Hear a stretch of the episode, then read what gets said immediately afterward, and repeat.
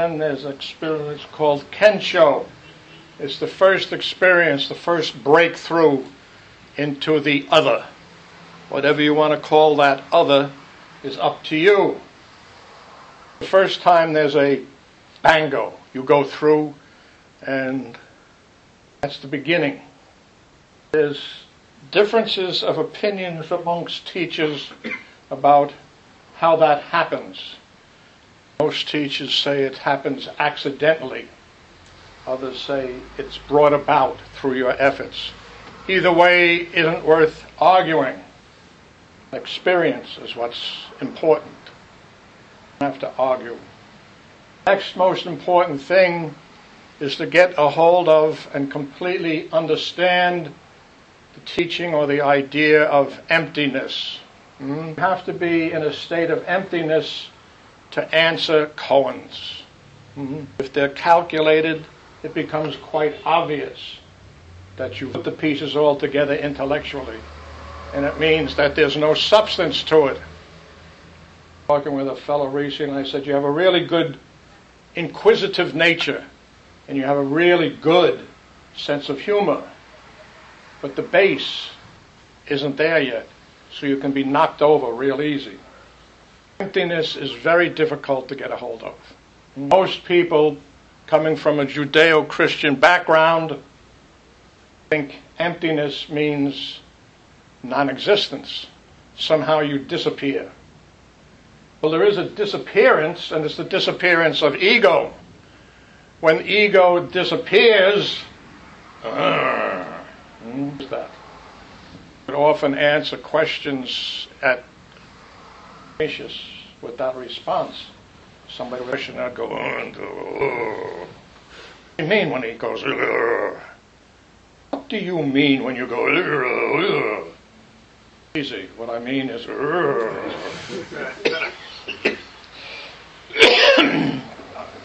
got that from a fellow used to be here.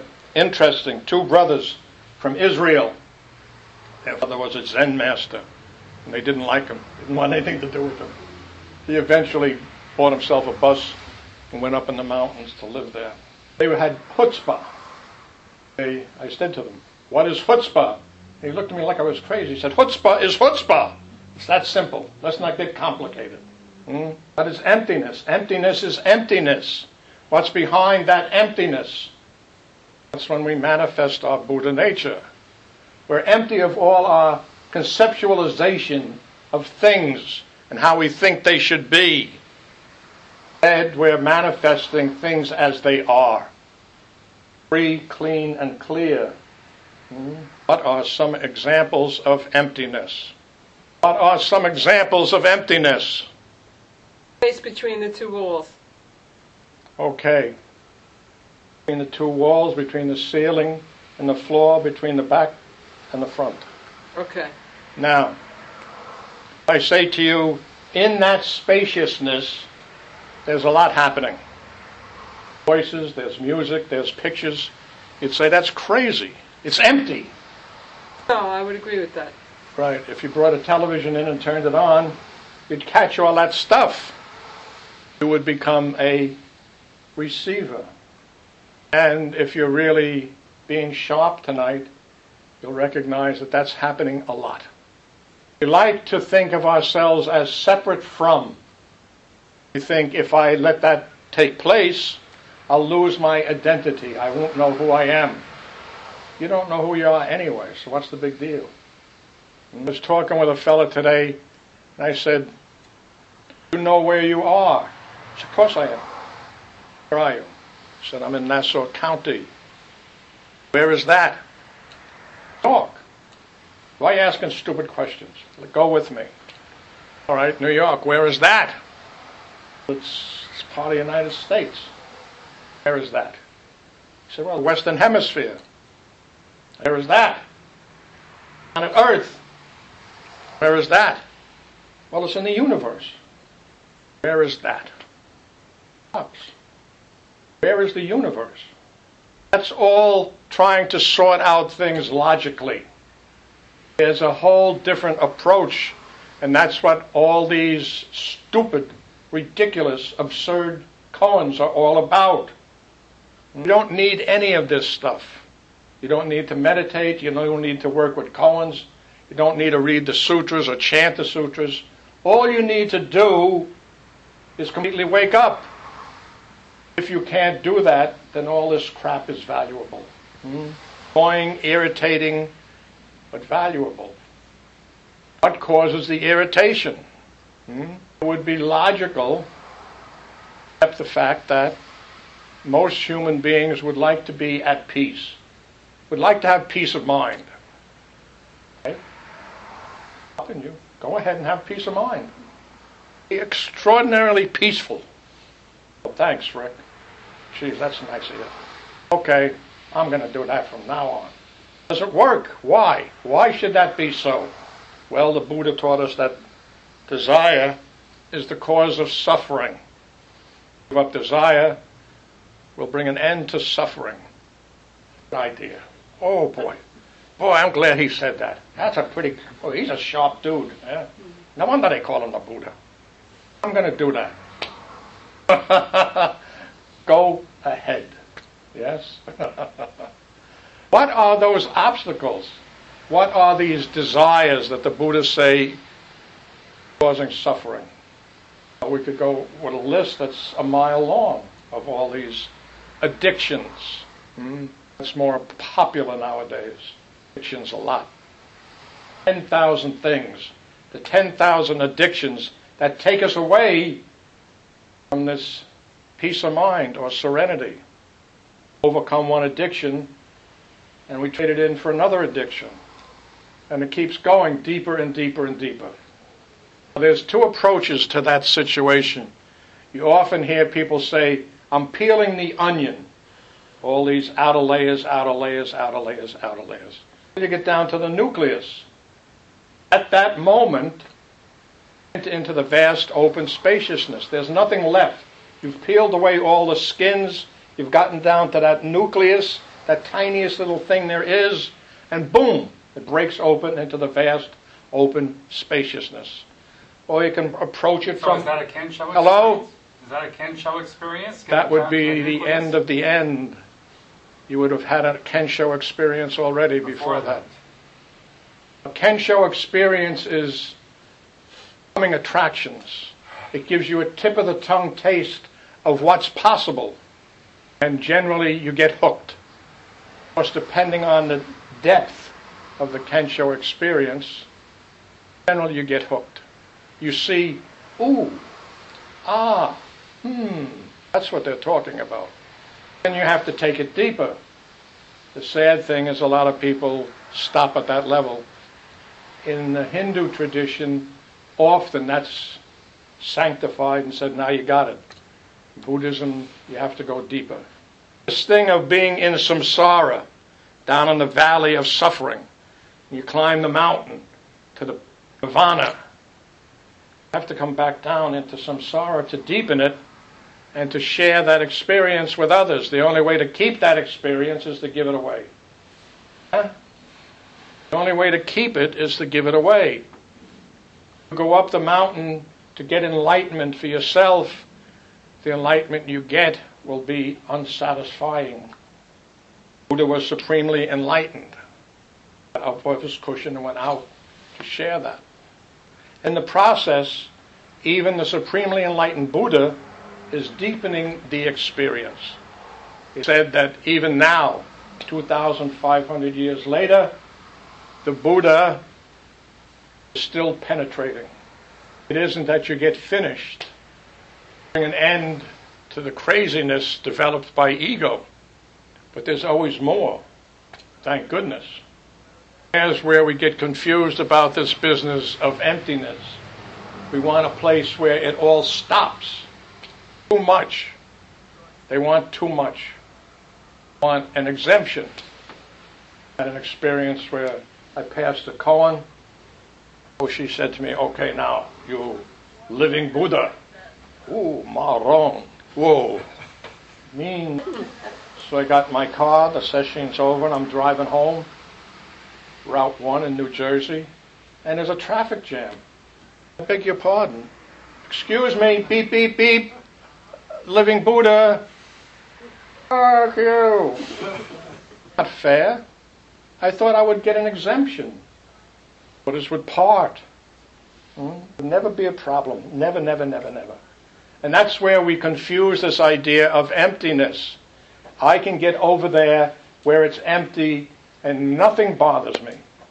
That's a state of non existence. How can you do that? How can you non exist? Non exist from an ego state. How can you non exist from a condition of eternity? Where it gets very difficult, ladies and gentlemen. Judeo Christian practice, the one shot deal is pass fail. You go to heaven, you go to hell. Buddhism, there's this recycling. Die, they send you to a recycling plant in New Jersey. Cycled. Over and over and over again. Well, then they start talking about the possibility of bringing an end to this recycling. When they talk about that, they're talking about the recycling we're doing in our own head. Stop that. How do we do that? Well, there's listening to these brilliant lectures, there's sutras, there's changing with one another. But primarily, the most important work we do is to bring out the garbage, put it on a table, and we sort through the garbage. Mm-hmm. Koan, what's your original face before your parents were born? Do that. That's a very mundane koan, and it's also a koan that produces transcendence. You've been sitting there working on that koan and dredging up all the garbage that's stuck down there and needs to come out.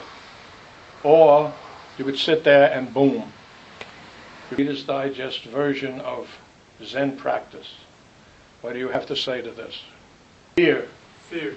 Which is, uh, Why are you giving meaning to meaningless stuff? Unacceptable.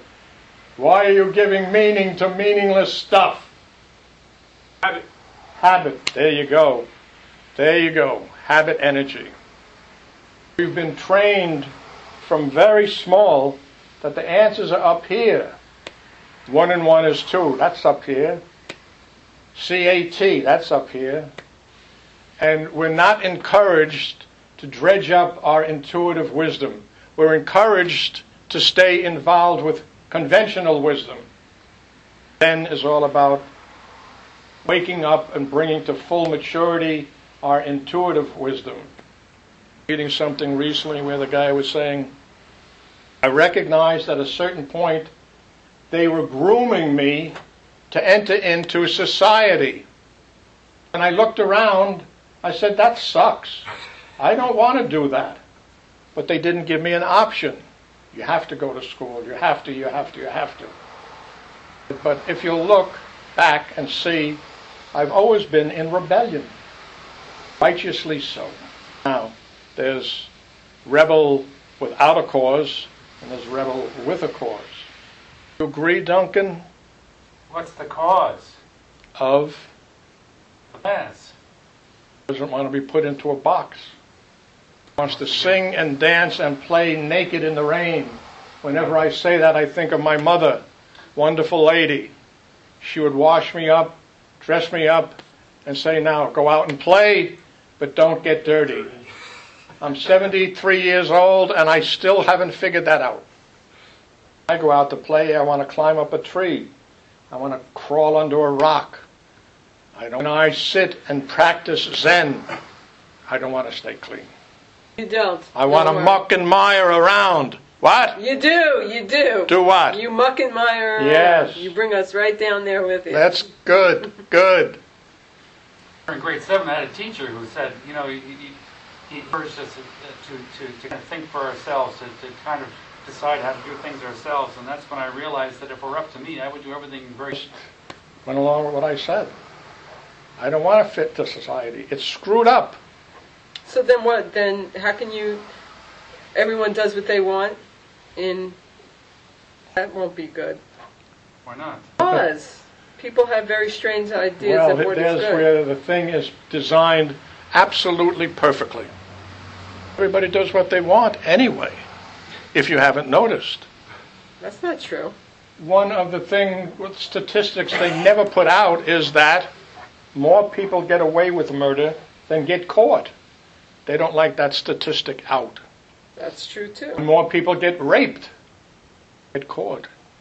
Well, let's not say everything is working in a wonderfully lovely, sweet, and acceptable way. Things are that. out of whack. If we were to come from that place that's being suggested, all that madness would come to a screeching halt. I Well, wonder. we can't have. I wonder. Well, that's what we're here to find out, aren't we? We'll never find that out. Well, we will, we won't. We can't say that. We don't know. How long is it going to take? At least 15 minutes. Those in a hurry never arrive. Uh-oh. Ain't that something? Those in a hurry never arrive. But do those not in a hurry, do they arrive? No, they don't do it either. But the most common one is pulling up too much energy. I'll make this work. Of course, there's always there to just say the hell with it all and veg. Hurry doesn't mean just time, it's of energy. The Eightfold Path talks about right effort. It's extraordinarily important, extremely important. Somebody recently asked me, how did you move from being a Marine drill instructor, a Marine sergeant, being a crippled old man? I said, with great difficulty. and the thing about that, I was a tough guy, huh? Marine Corps drill instructor. Now I'm a crippled old man. You know what happens? It's going to get worse. But you're still a Marine Corps instructor, even Yeah, I don't ever say that. that comes out of emptiness. If I sat here and, well, what, how should I respond to that? Should I, should I, should I? It's gone. Boom. What's his name? Uh, Uki Roshi.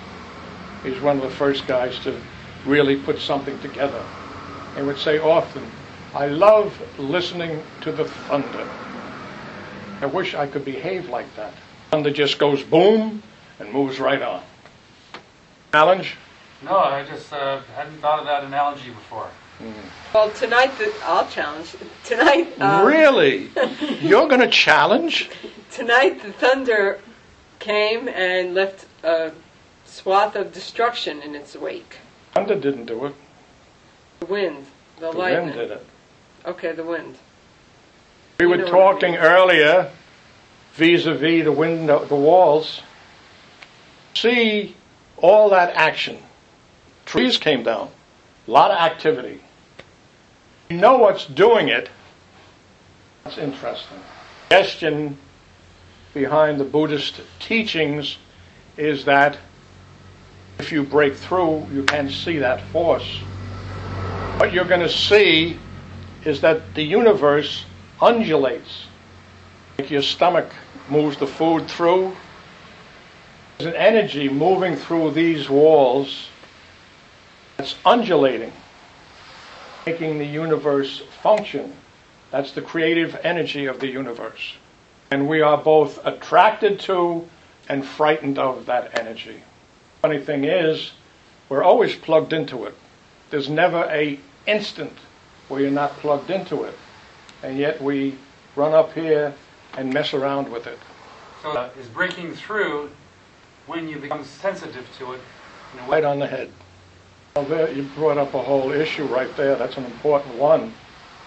In most traditions, it's a guy God and the bad guy the devil. Everybody wants to get on the good guy's side and we'll beat up the bad guy, the devil. And that's not the way the Buddhists approach the situation. God was talking to somebody and he said, You know, I've been around a long time. I still haven't figured out how to make a front without a back. I don't know how to make a left without a right. Is puzzling. I don't know how to make an up without a down. I'm God. I've been around. Can't figure it out. Oh, also, I can't create good without evil. But they have that symbol called yin and yang, black and the white. Tony said in the beginning he got to thinking that the idea was to scrub out all the black and leave just the white, then you don't have yin and yang. All of porridge. Lost its dynamic energy. The undulating I was, boy, I'm getting good. That undulating I was talking about exists because of the yin and yang. Yin is playing with the yang, and the yang is playing with the yin, and babies are born, and look what happens. It just keeps going. It's very difficult coming from a Judeo Christian background to get a hold of that. We're told that there's a split, there's a definite split, there's good guys and bad guys, and the good guys have to overpower the bad guys. The trouble is, the bad guys think they're the good guys, and that the good guys are the bad guys. Now, what do we do? Holy shit. Russia used to be the evil empire. Now they're nice guys. We bring them for dinner every once in a while. Changed. What do we do with that? You don't try to figure it out intellectually. You sit still. You shut up. And you feel rather than figure. We used to use the term see feel. Just try to see you miss something. Just try to feel. You see feel. We have a lot of fun tonight. Were we startled with the brilliance of the lecture?